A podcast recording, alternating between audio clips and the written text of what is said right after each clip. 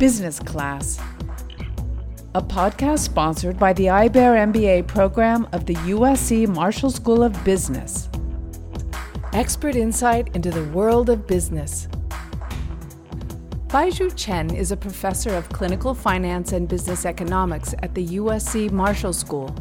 He studies macro and international economics with an emphasis on China.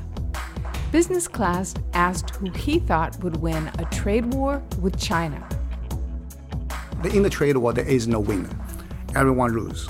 It's not that China will win, China will lose, and America will lose too.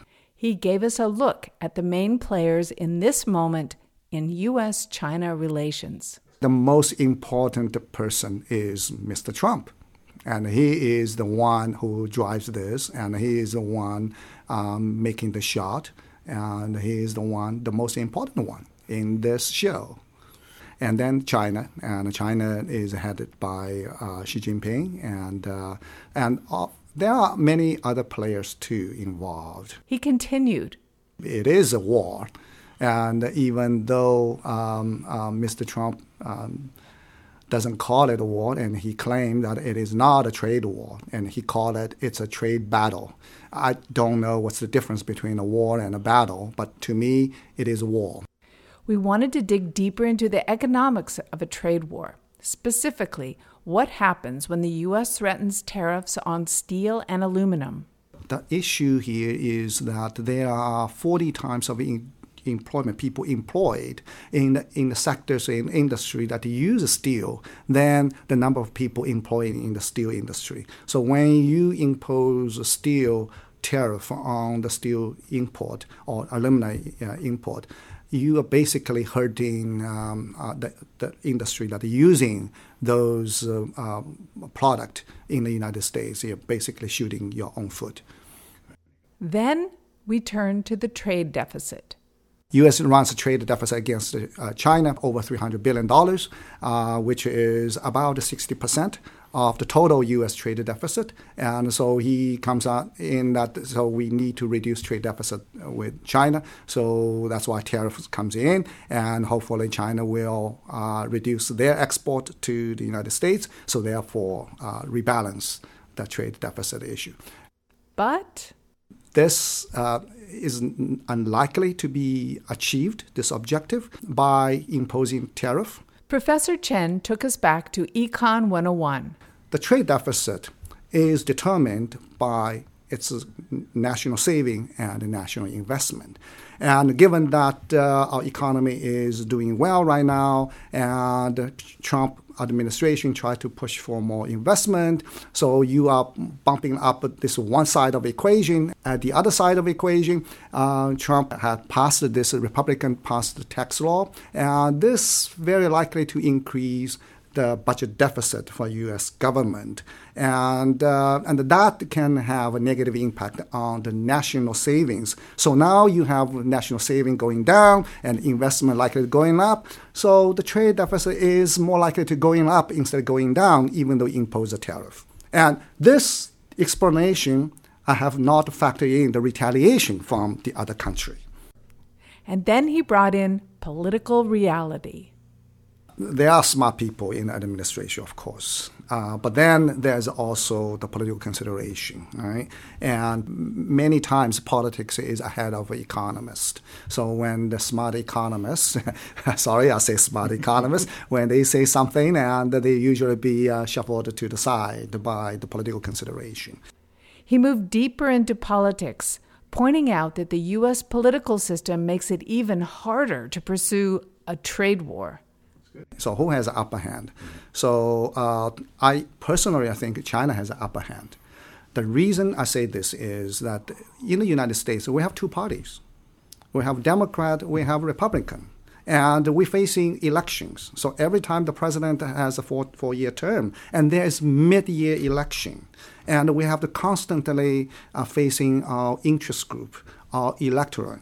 Right? In China, Communist Party is the leading party, and the, they can afford the government in China can afford to have a long-term view instead of a four-year and a two-year view.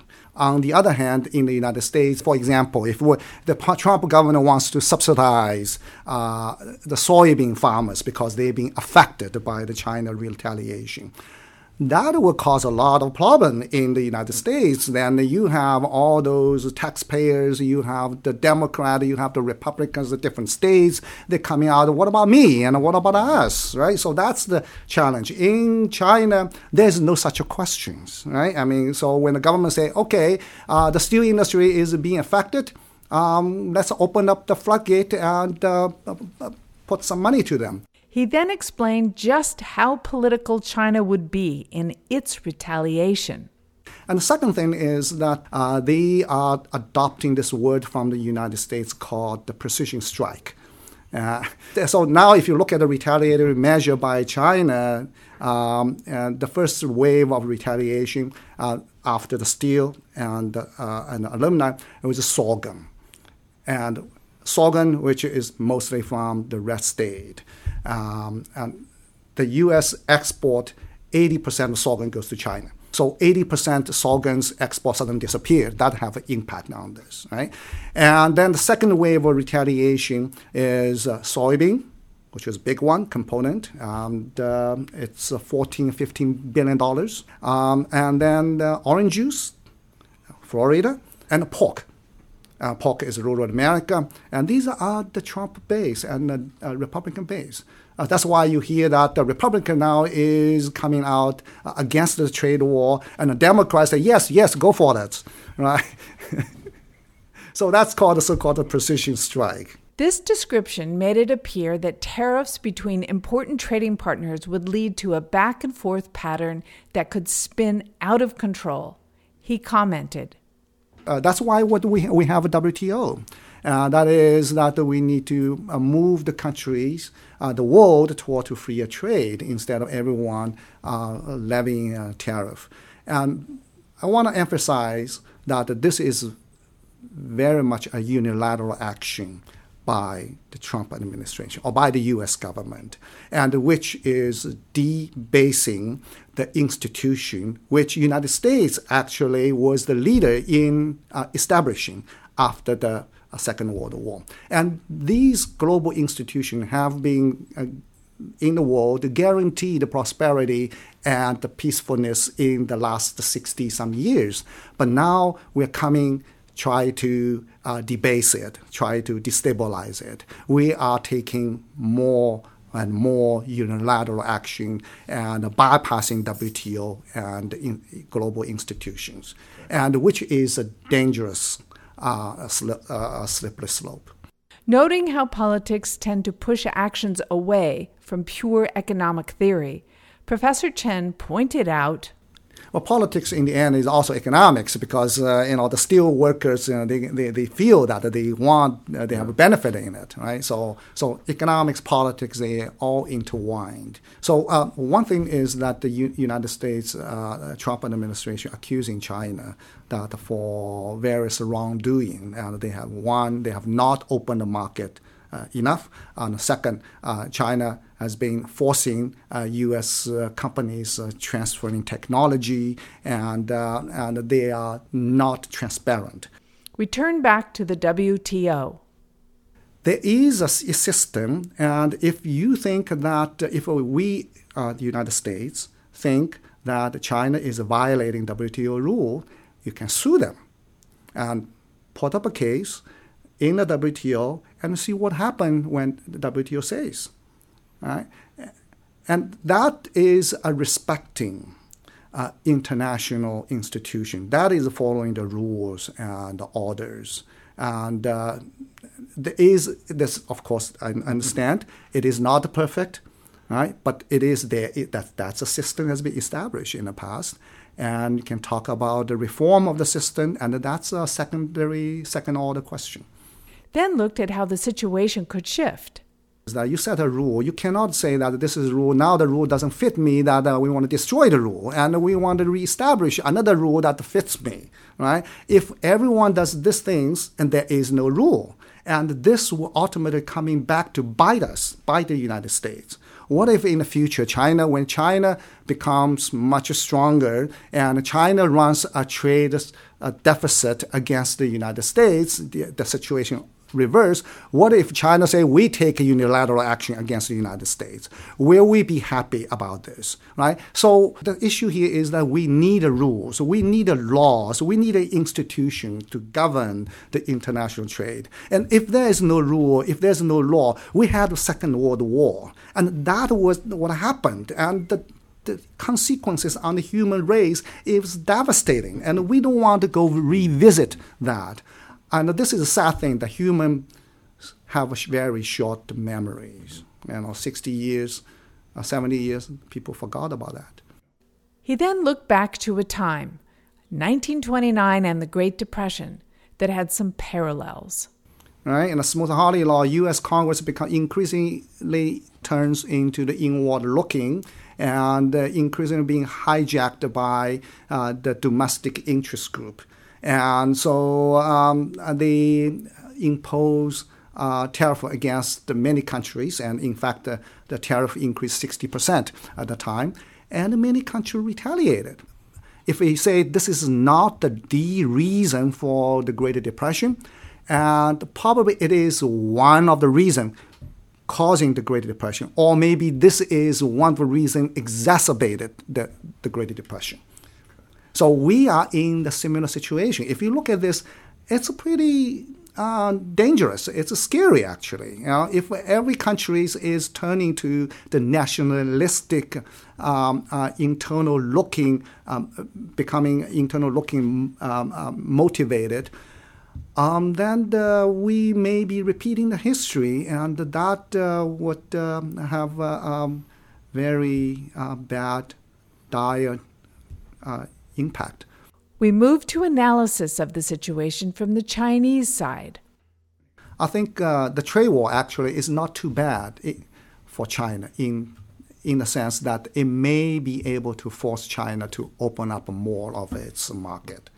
And I don't, I'm not sure that the Chinese government is willing to um, do things under the pressure. I mean, they maybe have their own um, uh, their own uh, pace. And they just recently, Chinese uh, president uh, uh, announced that is going to open up um, many uh, sectors, and that's a good move. And um, Trump probably can uh, want to um, claim the, the, credit that forced China to open up. But maybe this is simply China um, is already in agenda and maybe China using this as a way, also as a bargaining way to to to trade with uh, with Trump.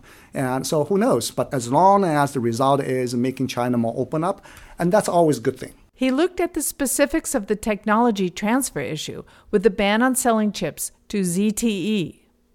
Uh, United States right now um, has a uh, is, is imposed a steep sanction against a company called ZTE in China and uh, banned uh, U.S. companies selling any chips to uh, ZTE, and which effectively um, causing this company um, into the coma.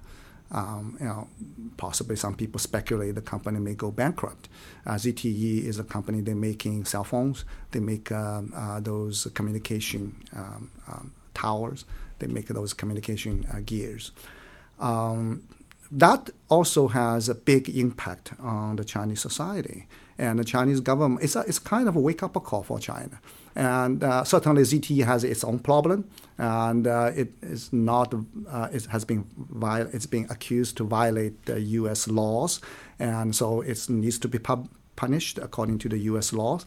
Uh, but at the same time, Chinese government also realized that uh, if U.S. decided to uh, to embargo certain type of product, so-called strategic important product to China, and it will have um, a devastating impact on the Chinese economy.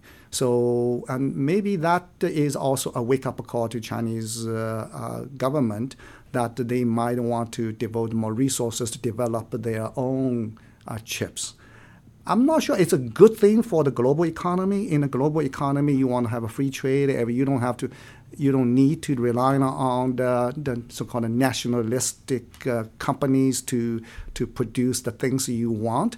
But uh, if this is the reality, and they will have to go this, and it's at the expense of the global economy. Business class. Expert insight into the world of business. The host is Dick Drobnick, producer Pankaj Bhushan, director Dan Griffin, web developer Rick Pine, and I am Robin Garthwaite.